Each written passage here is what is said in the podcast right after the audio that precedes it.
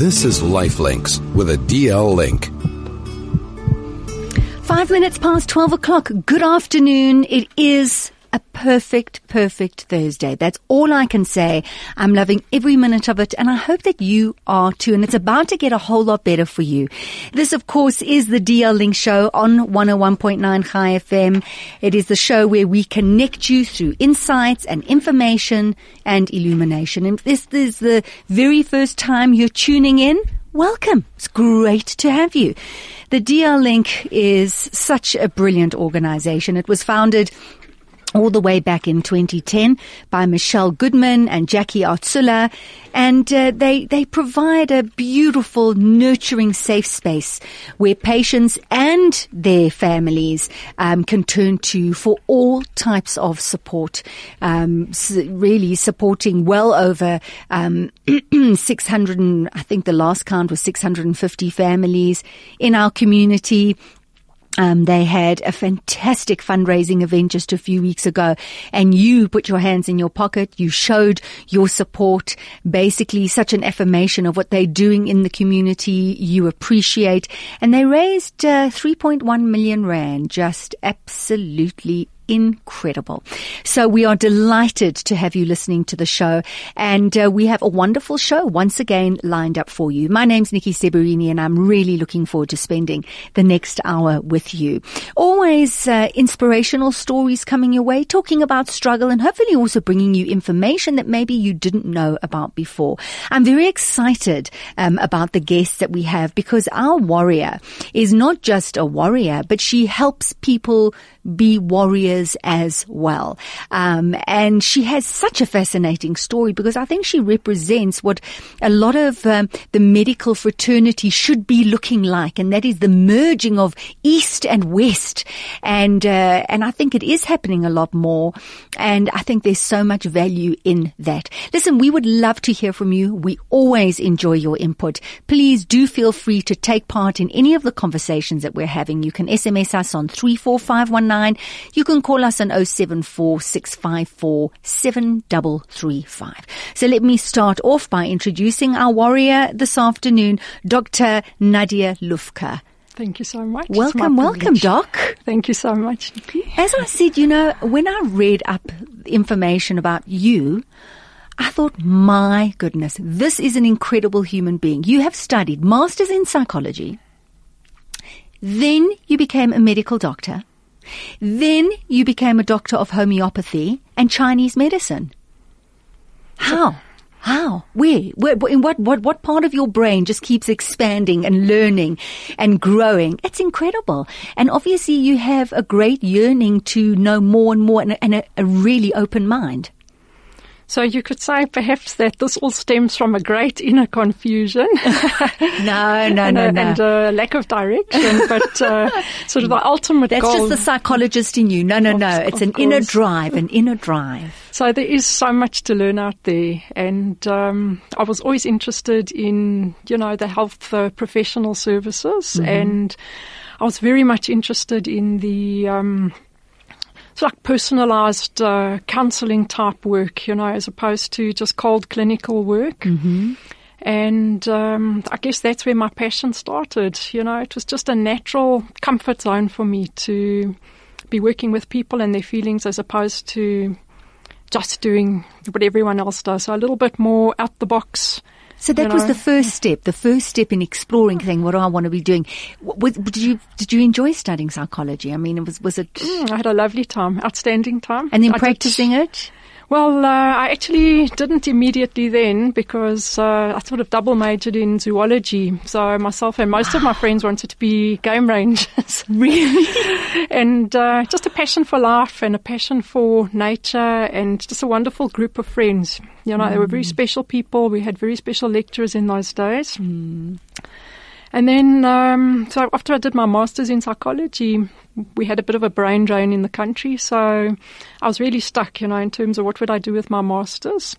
And then my parents encouraged me to go into medical school. Wow. So I didn't really old, want to do how old it. Were you, uh, how old were you at that stage? Oh, I was 26 then. wow. And now you're going back to school, back to varsity, and now you're going to do medicine. And then I was going to do medicine. That's so I had a hugely brave. That is mm. hugely brave. We're going to take a break. Before we do, I just want to say that I love that you had the interest in the zoology and the love of nature. Someone actually asked me a question the other day and they said, like, what inspires you? Or who inspires you? And I spent quite a bit of time thinking about it. And then I thought, well, it's not a who, it's a, it's nature. You know, I'm very, very inspired when I'm in nature. She has this incredible way of allowing you to connect with so many things. It's, it's, it's incredible you with the psychology, the zoology, and now doing medicine and becoming a GP. I love your story. Let's take a break. We're going to be right back. This is Lifelinks with a DL link. If you are in business and you would like to support the DL link, consider advertising or sponsoring the show. This is Lifelinks with a DL link. Welcome back to the DL Link Show. Our warrior this afternoon is Dr. Nadia Lufka. Nadia, so at the age of 26, after getting your master's in psychology, you returned and you studied medicine. That's correct. Brave, brave, brave. So your parents encouraged you. Yes. So particularly my mom. My father had passed away when I was, uh, I just finished first year of my BSc. And, um, yeah, it was just uh, like a safe, secure profession. And, And you what know, was what studying? mom. What was that like studying medicine after psychology? Psychology. Mm. So we had an in- interesting year. It was more of an experimental year. One third already had degrees. Oh, really? So we had vets, we had dentists, we even had uh, Dr. Richard Friedland, who uh, you know came in with his degree, and wow. just like a much more mature class, it was different. So I wasn't you know only with the eighteen year olds. Mm-hmm. It was. Uh, yeah, it was a little bit more uh, interesting. I can imagine. And then you Oh. went off to the UK. I went off to the UK, um, just, you know, like most people would be doing, to earn some pounds and to try and find a niche. And, you know, mine was in the field of psychiatry. It was one of the easiest um, sort of like branches to get into, but it just fit in with my it's like natural tendency to want to work with mental health as opposed to the cold clinical. Mm, Once again, you're drawn Once to again, people. The, yes. you, you, you're not just seeing a body, you're seeing a human being. That's correct. With all the complications and everything that goes with That's that. correct. So- what was it like going from South Africa to the UK and practicing as a clinical psychiatrist? You So I was working in uh, acute adult psychiatry in Mm-hmm. the psychiatric emergency clinic, mostly based at one hospital. Um, it was very interesting. It's a very generic term that um, it was very multicultural, Mm-hmm. and towards the end of my 12 years in the UK, it became extremely difficult. I was working with people who couldn't speak English and trying to do risk assessments with them, and needing to use interpreters and the language line, and uh, basically not really treating anyone who was English. So it was a challenge. so the language that point of barrier was it became a problem. It became a problem, can you know, because uh, it was very responsible work. You know, who could you send home? Who were who had a hidden agenda? You know, who was trying to get housing or, Mm. you know, get in on the Mental Health Act, and Mm. uh, but very interesting. And uh, I made some very nice, interesting uh, contacts. You know, that I'm still in touch with today, Great. having returned in 2008. I had three children then, and the UK just didn't seem to be the place to bring them up. So you came home. I came home to sunny Yeah, South Africa. absolutely. I never Did- really left. Uh, that's what they say. Yeah, that's what no, they say. Your heart was always here. Listen, did you did you practice as a GP in the UK or only? Only worked in the hospital Okay. in psychiatry. Okay. And so you came back, and was this when you decided to branch off, or rather, it's not a branch off; it's an expansion. And maybe I'm wrong. I see it as an expansion, going into homeopathy and Chinese medicine. That I did in the UK. I You took did? advantage of um, the facilities there. So there was the Royal London Homeopathic Hospital in Great Ormond Street who were running a course for GPs and it was run by specialists. Wow. The director's the physician to the Queen, and um, Really? they were just the most outstanding intellectual people. It was just too wonderful, like an absolute privilege to learn from them, you know. And they were running a psychiatric clinic and a skin clinic, clinic and a rheumatology clinic, Hmm. and uh, everything being treated with homeopathy. And that sort of links back to my background, you know, of going into the biological life sciences originally. Hmm, It's a lot of animal remedies and mineral remedies. you know. Nature, going back to nature. Absolutely. I only regret I didn't do bo- uh, botany, you know. 'cause Now, listen, with you, so I'm sure it's never too late. Well, you know, we actually did learn you know, quite a lot there. so sure it was you just did. too stunning. And then uh, I did the Chinese medicine in Camden Town, the um, hospital in Beijing. Was that sent out- difficult? It 'Cause really was. It was a complete paradigm Oh, shift. I'm sure. Yeah. I'm so I never really mastered um, the use of the herbs and so on. It was a completely different language and um, Is it very different to homeopathy, Chinese medicine? completely different. Okay, Yeah. okay. It's a different toxicology and uh, Altogether. completely different. Yeah. But just fascinating. So I do believe that one has to try and bring in as many different modalities as one can to help a person. One cannot just stay with one model because we are multimodal. We are. We absolutely are. Yeah. I, I find it so fascinating that you had these specialists in the UK who were promoting the homeopathy. You know, it's it's something that we still grapple with, and we certainly grapple with it in South Africa. I mean, you have many doctors who are open-minded when it comes to homeopathy, and I think it's important to discuss it on a show like um, the DL Link show, where you have people who are fighting cancer and they're looking at all sorts of types of treatment. And there are doctors who say, you know, I cannot support homeopathy in any way because there's no scientific research and there's no scientific backing.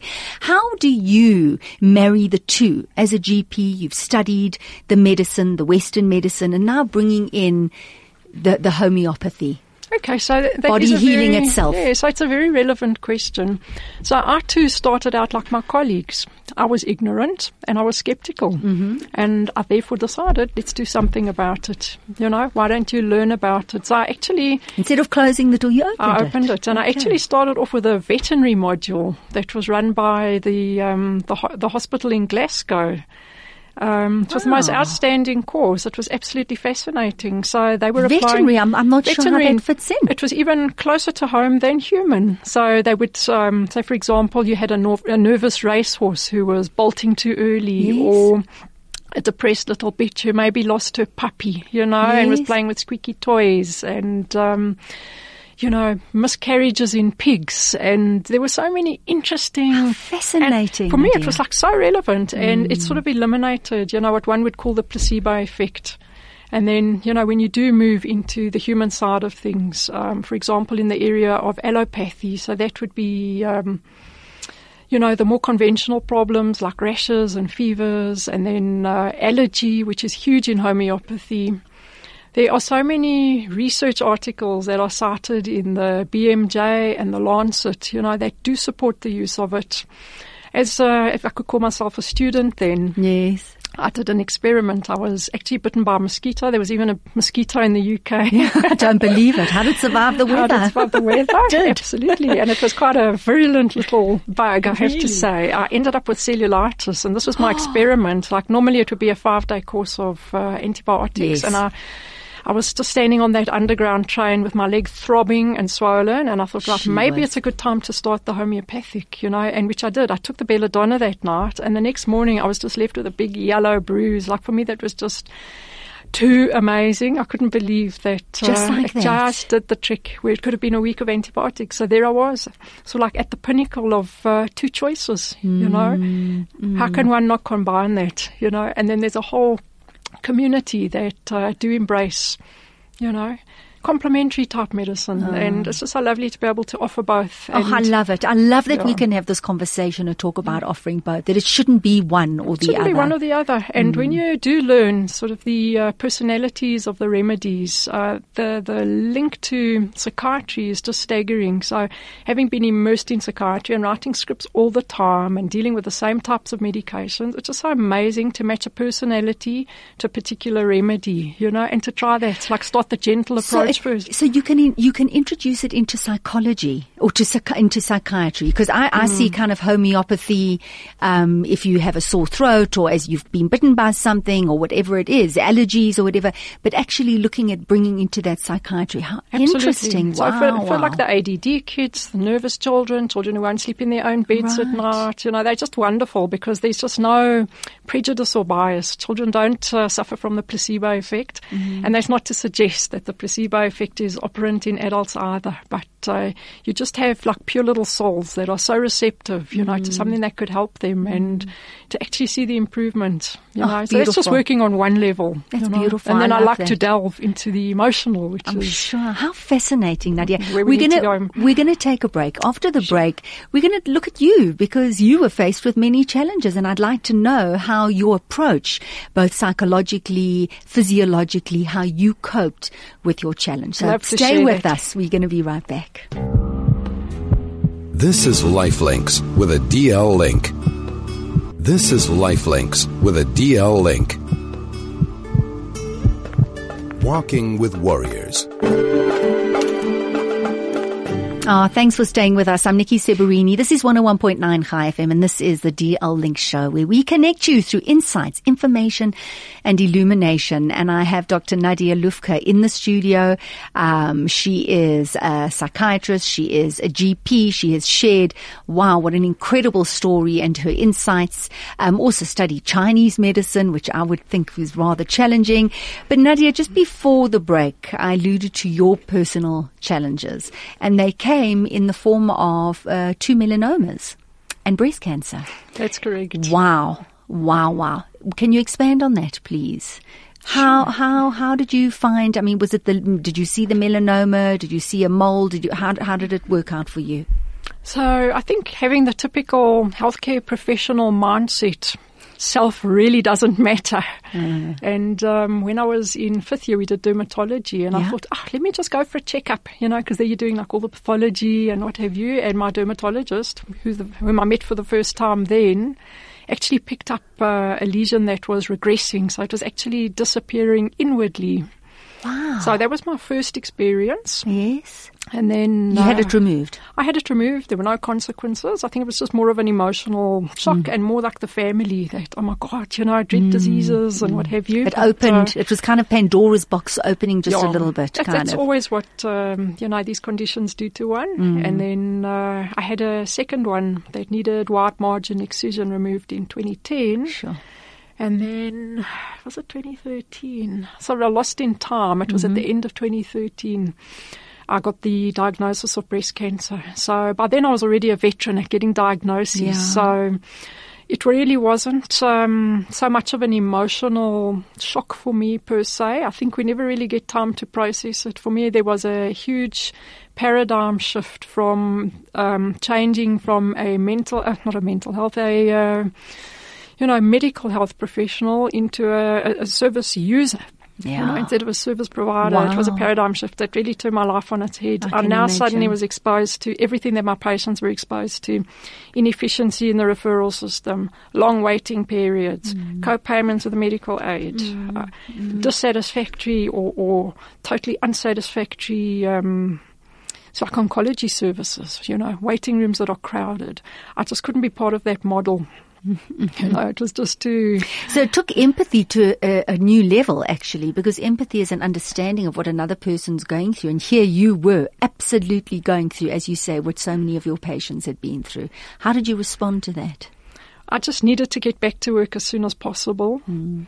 And um, I also needed to know that I had control over this, you know. And I think, like for all my patients out there with with the diagnosis, um, we we lose our locus of control. We're suddenly like taken over by this condition instead of us taking this condition over. So it's one of the How do you do that, uh, Nadia? How do you get from the state of being out of control to then going, I'm, I'm taking, I'm back taking control. So, for example, I was dissatisfied with um, the oncology department that I initially engaged with. You know, I had made arrangements to see my patients at a certain time, and suddenly I was waiting three hours. I found that just horrifically unacceptable. yeah, then I had side effects, and Yeah. then uh, you know I emailed the doctor. She never returned my calls. So I decided that's it. I'm moving out of here, which I did, and I went to another department much further from Joburg.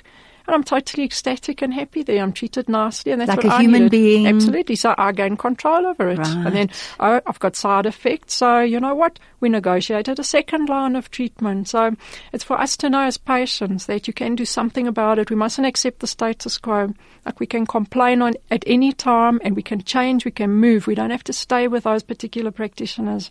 A treatment is standard. There's nothing more that they can offer that no one else can. Right. It's, um, we, we, like I was saying, we're so conditioned mm. to accept and believe that this is a dread disease and this is going to take us out, but we can still have control even with a worse prognosis. Like we must gain control. So your psychology background helped you with that because you went down that hole, but you were able to see it very quickly and you were able to bring your bring your way up, yourself up again. Am I right? I think even more than that is uh, where my special interest lies, and that's in the field of trauma.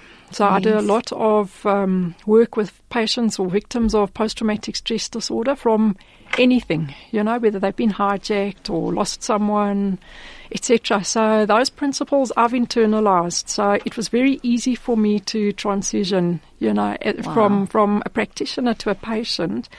And then to regain my life, so I could again be the practitioner. Absolutely. And and so you know, I have it, but it doesn't have me. Mm, I have it, but it doesn't have doesn't me. Have me. No. It's just a complete no. shift. There's a different energy and there's a different feeling and, to and that. you can live with it.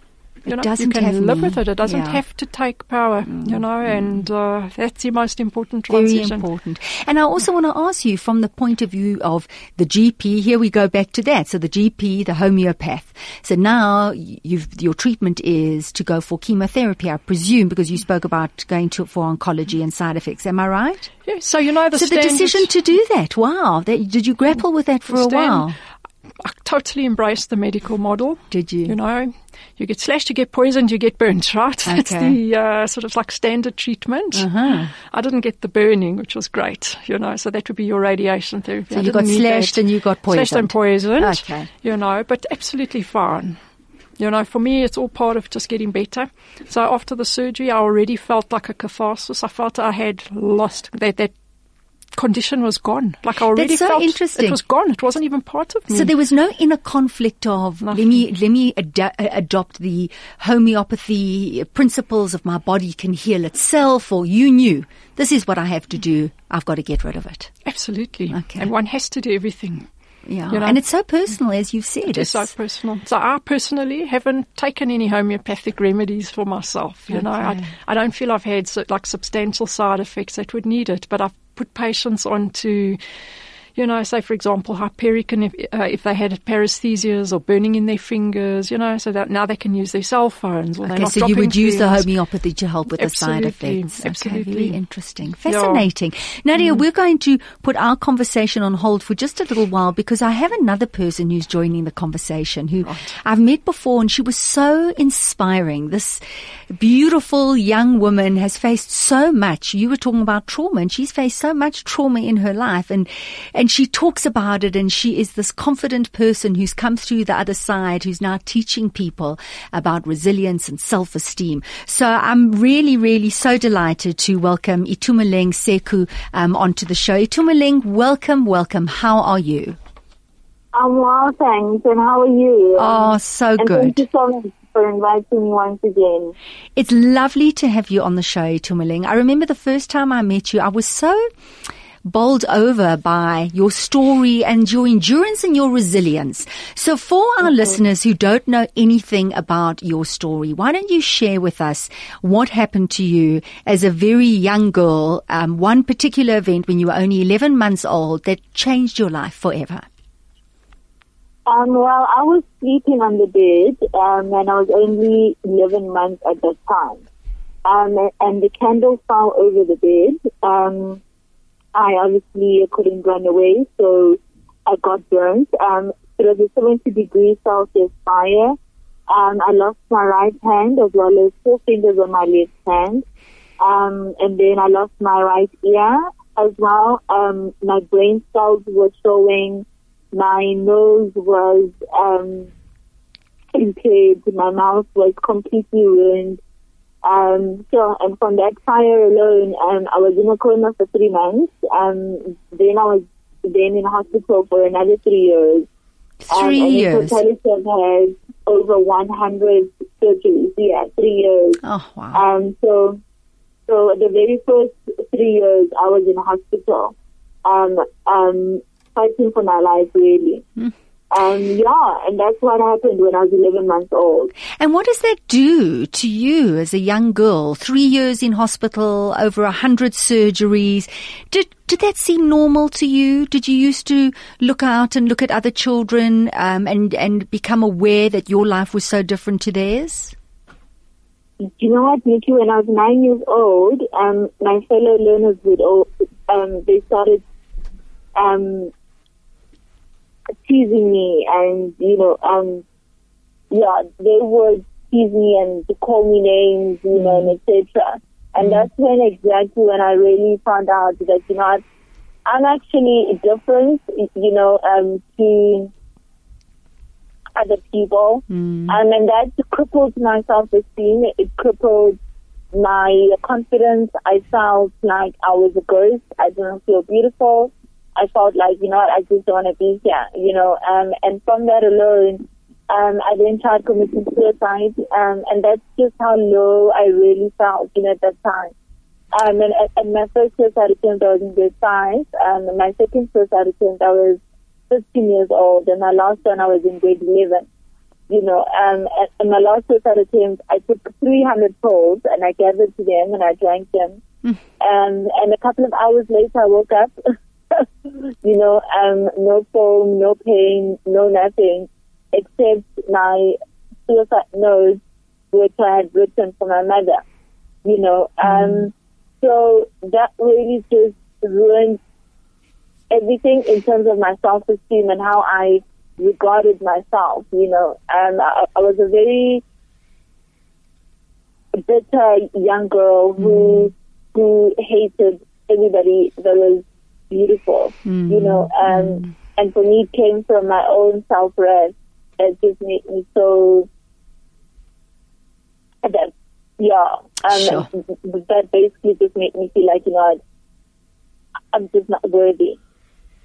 Itumeleng, I mean, when I met you, um, you were sharing your story. You were talking about your career in broadcasting. You came across as this confident woman who exuded this incredible, incredible energy. And yet here you are sharing a story of how at the age of nine you realized for the first time after being bullied that you were different and then numerous suicide attempts. What was the shift? What changed? What happened um, between that time I saw you and, and, and all these suicide attempts?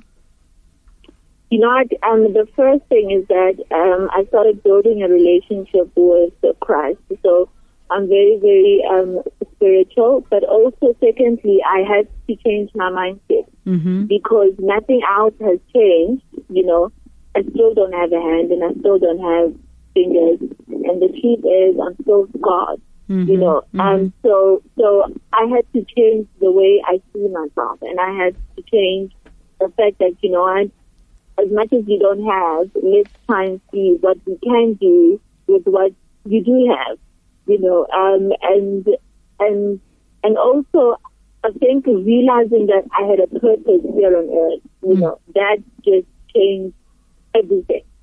Um, and from realizing my purpose, um, of knowing that, you know, that my purpose is to bring hope, you know, um, I then went to UJ, um, and I studied media. Mm-hmm. And then from there, I then worked within the, the media industry um, for seven years on both radio and on uh, television.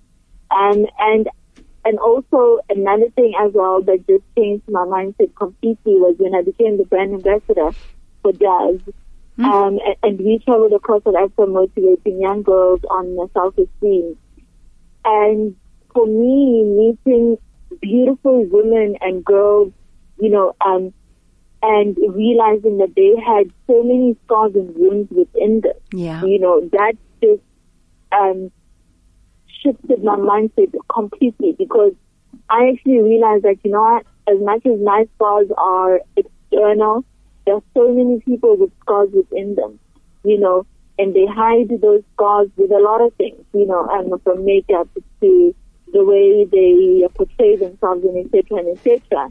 That they end up not reaching their full potential because their scars are within them, and then they don't deal with those um with those um scars. Yeah. So, so, so for, for me, you know, I just had to change my mindset. Wow. And that did so many wonders for me because, I mean, I had a very successful um, um, work experience, you know, um, for the past seven years. And now that I'm fulfilling my own purpose by speaking and motivating people full time, you know, um, and just meeting different wounds and scars every single day and just healing people's scars from my story.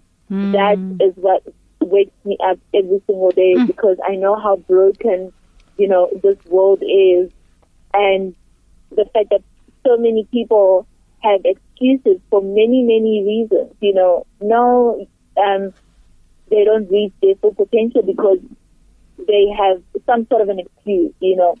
And when they look at me and they see this woman with no hand and with no fingers, then they get to sit down and really just think about their own lives, you know. Um, at the end of the day, I've got only one finger and I can type 35 words per minute, you know. Wow. And I can, yeah Fantastic. and I can drive myself across the world. And so many people would rather just sit and complain than rather to just stand up and allow their own light to start shining within them. You know, before I started um, typing 35 words per minute, I had to practice almost every single day. You see? You know, just so that we could actually get um, that point where I'm actually typing 35 words per minute. So, so we all have that potential within us, but Yeah. we just need to push, you know, Absolutely. ourselves. Itumeleng, I'm, I'm going to bring our warrior in, um, Dr. Nadia Lufka. Um, and I'm going to ask you, Nadia, I mean, you've, you've heard Itumeleng's um, story and she talks about like what was the turning point, how important purpose was, religion, um, changing her mindset and knowing that there were other people who were suffering and that through her sharing, they could overcome their suffering. What are your thoughts on, on this incredible, incredible journey and story? So I think just from what Itumeleng is saying, you know, she's already showing us a therapeutic model that when you are struck with such a diagnosis, the first thing that you're uh, in the grip of is helplessness. Yeah. What that does, it it's, it triggers off a huge stress reaction in the body. So um, what happens is we go into a fight or flight mode, and that causes the release of certain hormones like cortisol and adrenaline. And um, it also causes the paralysis of our natural killer cells. Now, these are the cells that we need to enlist in order to fight rogue cancer cells. And um, what's happened for Itumeleng is she's been able to break that chain of where fight flight affects the uh, endocrine system and causes the release of all these stress hormones through connecting to a higher source. And I think that's the most important thing for all of us that we don't really know, but we must take a chance, you know, in terms of a belief system. That, Trust in uh, something greater. you have to trust in something greater to know that that something greater has um, given us this challenge. It's not a punishment. It's just simply a way for us to discover our deeper and greater inner strengths and then to be able to pass that on to others in a similar position. And one of the most important sort of like principles of my work is that I make my patients dig deeper. They must go inside and release, you know, some of the traumas of the past that they're holding on to. There is a, there are very well documented sources that show the connection between emotional stress and the development and onset of cancers. And in the same uh, paradigm, that working through those can actually improve the situation. So we're not say, saying that, you know, psychology and all of that is a cure for cancer. It's certainly not. But it certainly facilitates the cure and it should be part of any sort of curative program.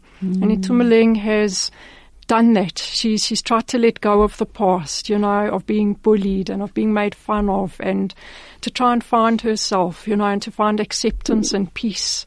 And it's through that connection with a higher source. You know, if we could use just an analogy of people on a train, mm-hmm. right? The train is going to Houston or it's going to Paris. Hot to be a sport. it doesn't matter where it's going, and it's full of It's people. my fantasy, yes. Correct. At the end of the day, that train.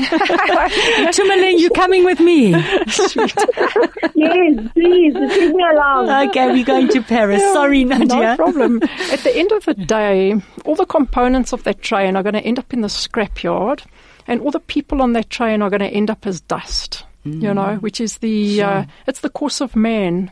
The difference between between those that are suffering from something and those that aren't is that those who are suffering from something are thinking about it.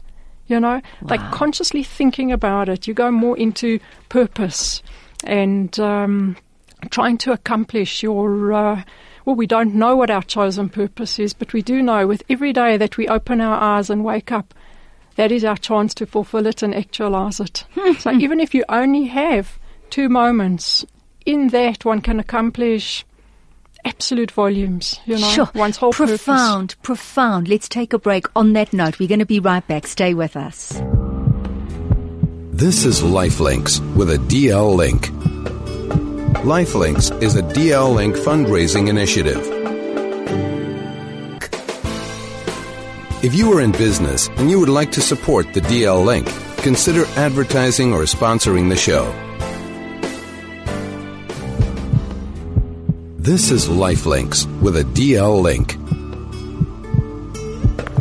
Walking with Warriors. You're tuned to 101.9 Chai FM. My name is Nikki Seberini. This is the DL Link Show where we connect you through insights and information and illumination. I think that's all happening on the show today. So many insights coming from Dr. Nadia Lufka and information and illumination with the, the incredible story of Itumeleng Seku.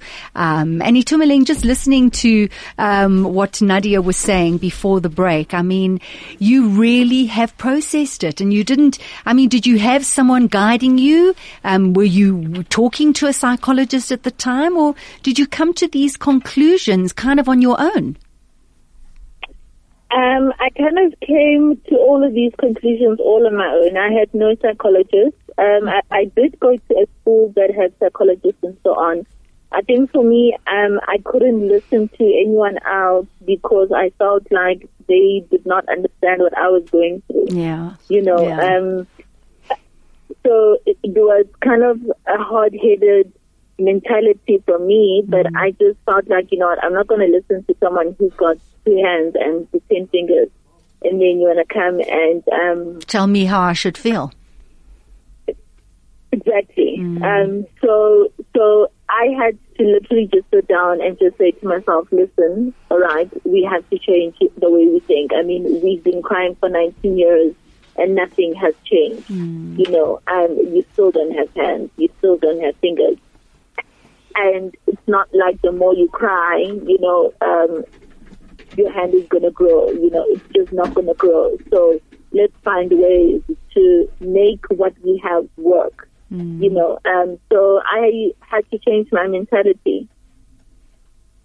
You've also penned the story. You've just written a book. What do you see? And you talk about the story, you talk about your relationship with your mom, you talk about your um, relationship with your father and what a struggle it was and what a struggle it continues to be, um, an intimate relationship that you had and the impact that it had on, on you because it was an abusive relationship and you investigated why you were involved in this abusive relationship. It kind of sounds, mm Itumeleng, that writing the book was also part of a cathartic process, was it? Or am I just putting that there? Have we lost it, Itumeleng? Itumeleng, you've gone. Okay, we'll get her back. We'll get her back because I want to talk a little bit more about uh, this book. What do you see? But it's time then to introduce our next guest, um, and uh, she knows an incredible amount uh, about trauma. In fact, she was uh, um, instrumental in putting together the the trauma clinic at Wits. Um, it's Dr. Merle Friedman. She's a clinical and corporate corporate psychologist, um, and uh, she herself has been through a recent trauma when it when it comes to fire. So, uh, Dr. Friedman, welcome. Thank you very much for joining us. Thank you very much. Yeah, Dr. Friedman, I mean, I'm not sure if you heard Itumeleng's story. Um, and I she's, did, okay. and I've asked not to to be associated with anybody's stories right now because I'm in the depths of my own trauma. So I'm, I would appreciate not not having to deal with somebody else's story. I hear you. Um, Dr. Friedman, maybe then we, we, can just look at the breakdown of when it comes to trauma. Um, when someone has experienced a trauma and there's a process of debriefing. Um, for people who are listening, who have experienced a trauma, um, and they're not sure how to process it, what would you say they should do in helping themselves to move forward? I think the very first thing to do is not to rush the process you know, um, the, the big thing is that other people who wish you well and really do mean to wish you well want you to get better quick. Mm. And they say things like, so and so is doing so well mm. um, after the fire or after the rape or after whatever she or he's been through. Doing really well right at the, at the outset is not being gung ho, only looking forward, putting it all behind you. That doesn't work. Mm. And I've been there, both person, patient. I think we're having a problem there? with the phones. Craig, I think there's a problem with the phone. Sorry, Dr. Friedman, please continue. Is Dr. Friedman with us? Both. Are you there, Dr. Friedman? Can you hear me? Yes, I'm so sorry about that. We were having a problem. We were trying okay. Itumeleng just now. I, I've been there both personally and professionally on many occasions. And when somebody moves in and, and is too uh, positive too quickly, mm. they move into something that I've called negative resilience. Mm. And it, it, it's really bad for you. It feels good at the time because you can be positive. But what it doesn't allow you to do is to go through the pain, the sadness, the loss that you need to go through in order to come out resilient at the other end. Mm. Negative resilience at the end of the day lands you in trouble because you, you, you sit with all that stuff tied up inside you. Right. Having not worked through it. And this is one of the major things that produces illness at the end of the day mm. for people who've been through trauma. I think it's such an so, important uh, message, uh, Dr. Friedman. It's a very important message. Mm. It is the reason that I came onto the program mm. because, you know, I'm in the midst of our own terrible trauma. Our house has been destroyed. We have absolutely nothing left. Oh, I'm so we sorry. with the clothes on our back and our computer, laptop, and that's it. Mm. And and it's very very difficult. And everybody wants you to say, "Oh, I'm okay. I'm I'm doing so well, but you're not inside. Mm. And so if you stay with what is inside and get all the support that you can get, that's what makes the difference. And people have been unbelievable.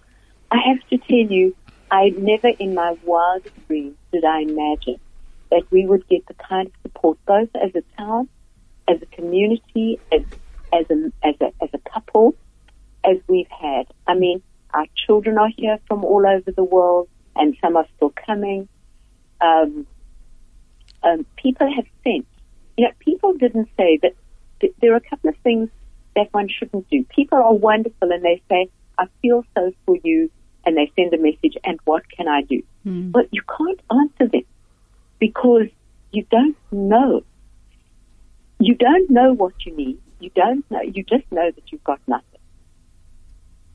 And you also know that you've never taken charity. Yeah. Which has been true for us. And so what people did, that was so unbelievable. They said, what size are you and your husband? Because I'm either going to get you the wrong size or the right size. So just tell us what size you are. Mm, mm. And they sent boxes of clothes and food and towels and blankets and dressing gowns and I, I, you know, it, it, it was just to receive these, these care packages was the most astounding thing.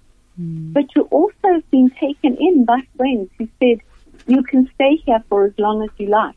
That level of support is just unbelievable. I mean, we've just moved from from one friend's home to another friend's home out in in at the moment.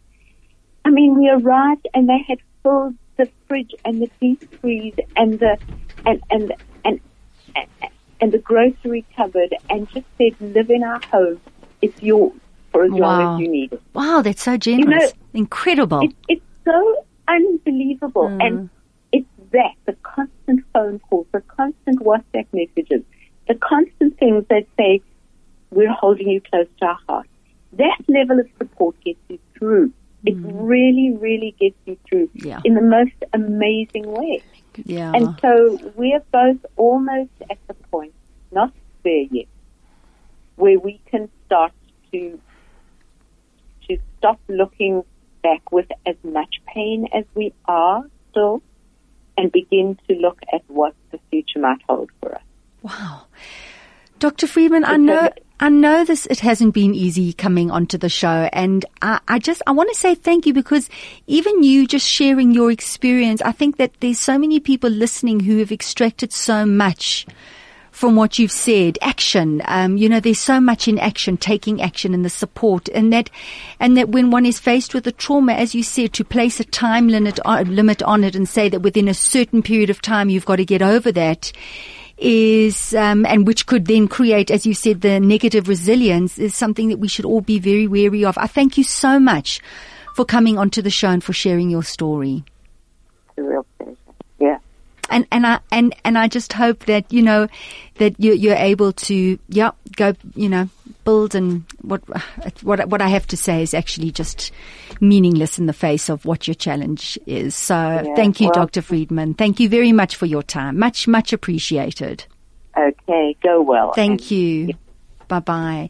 Uh, Nadia, um, we'll try and get Itumeleng, um, Craig. Let's see if we can get her again. But, you know, that, you know how many times, and we're going to take a break, but how many, and you can respond after the break, how many times I sit with people and they talk about a support system, how difficult it is because people don't know what to do, but there's so much to be said about action. Just doing something. And that's what the DL Link does, you see. They take action to support people. It's those little things. It's just what Dr. Friedman was talking about. The meals, the fridge full of food, the clothes. Incredible. I want your response straight after the break. Thank you. This is Lifelinks with a DL link. Lifelinks is a DL Link fundraising initiative. If you are in business and you would like to support the DL Link, consider advertising or sponsoring the show. This is Lifelinks with a DL link. Walking with Warriors. Welcome back. Unfortunately, just a few minutes left of the show, and it's just, I wish we could continue. But Nadia, let me ask you that. Just listening to Dr. Friedman in terms of support, being, and cancer patients, how, how do you bring that all together? What are your thoughts on that? So I feel that, you know, the point that she raised is absolutely vital, and there is clinical research to support the fact that um, people with depression and a sense of helplessness don't tend to thrive with their illness. The illness tends to thrive. You know, the reason being that the uh, depression and stress suppresses the immune system. So, again, going back to the concept of the natural killer cells, what they discovered in the research, if I may just quickly bring that in a little bit, Please, fascinating. I love that. um, people who were exercising in the month building up to the diagnosis never had this negative reaction with their natural killer cells, so their immune system Really? didn't take a dent. So those who are working already on themselves, engaged in some kind of uh, therapeutic uh, service and so on, did better than those who had no support. And um, having said that, that's all one really needs to do, and it's simply to reach out to the services that are offered by the DL Link. So they're offering you an opportunity to connect to the source of life. You know, they'll bring in rabbis to talk. They'll bring people in who can allow you to connect with, uh, like the energy in your body. There's aromatherapy, there's meditation the most important research that I've read that uh, I find, you know, tremendously meaningful and um, empowering is just the concept of looking after your domain, namely the space between your ears. Your so domain. It's, it's It's called your inner, domain. That inner It's- domain. Well, uh, yes, your That domain. is the place. Mm-hmm. It's where you learn to overcome your fears. You diffuse those fears, the fears of what? The fears of the unknown, the fear of abandoning your children, all these negative connotations that we associate cancer with. We can kind of dispel them one after the next. And the end result is a patient who has cancer and can manage it. You know, it's about managing it like you would manage diabetes. Doesn't have to rule our lives. We can do all these little things that are like so freely available and so well thought through in terms of being something that is offered by the DL Link. Mm. Like I found them just to be the most incredible resource and mm. facility, you mm-hmm. know, for people in a hopeless and dark space. It doesn't have to be like that. Mm. They're like a light. They're They like are. a shining and, and light. one can just step into that light. You just go in there and take what's available Mm. and dig deep. Oh, Nadia, if people want to get hold of you, I'm sure there are people listening now who want to get hold of you. Have you got a contact number they can reach you on? Of course, What is it? my landline is 011 Yes, 440 yes. 4148. 4148. You have been amazing. And I want to just so also much. say, for those of you who are listening to Itumeleng Seku's story, her book is called What Do You See? Um, you can pay, she said, about 300 Rand for the book because it'll be sent to you by courier anywhere in South Africa. Um, you can always contact her um, at Itu underscore Seku, um, and she, you can speak to her about getting this incredible book. Itumeleng, I'm so sorry we never got to chat with you again with the problems with our lines. It was such a privilege having you on the show again. So that's Itumeleng Seku's book, What Do You See? Wonderful having Dr. Friedman on the line and Dr. Nadia Lufka. You have been illuminating. You have been interesting. You have been informative. You've been everything. thank, thank you you- so much. thank you so much. Thank you for listening. It has been wonderful. I hope you've enjoyed it and I look forward. I don't know if I'll be with you next Thursday. I may be in the mountains being one with nature, but you take care until I see you again. For me, Nikki Seberini. Goodbye.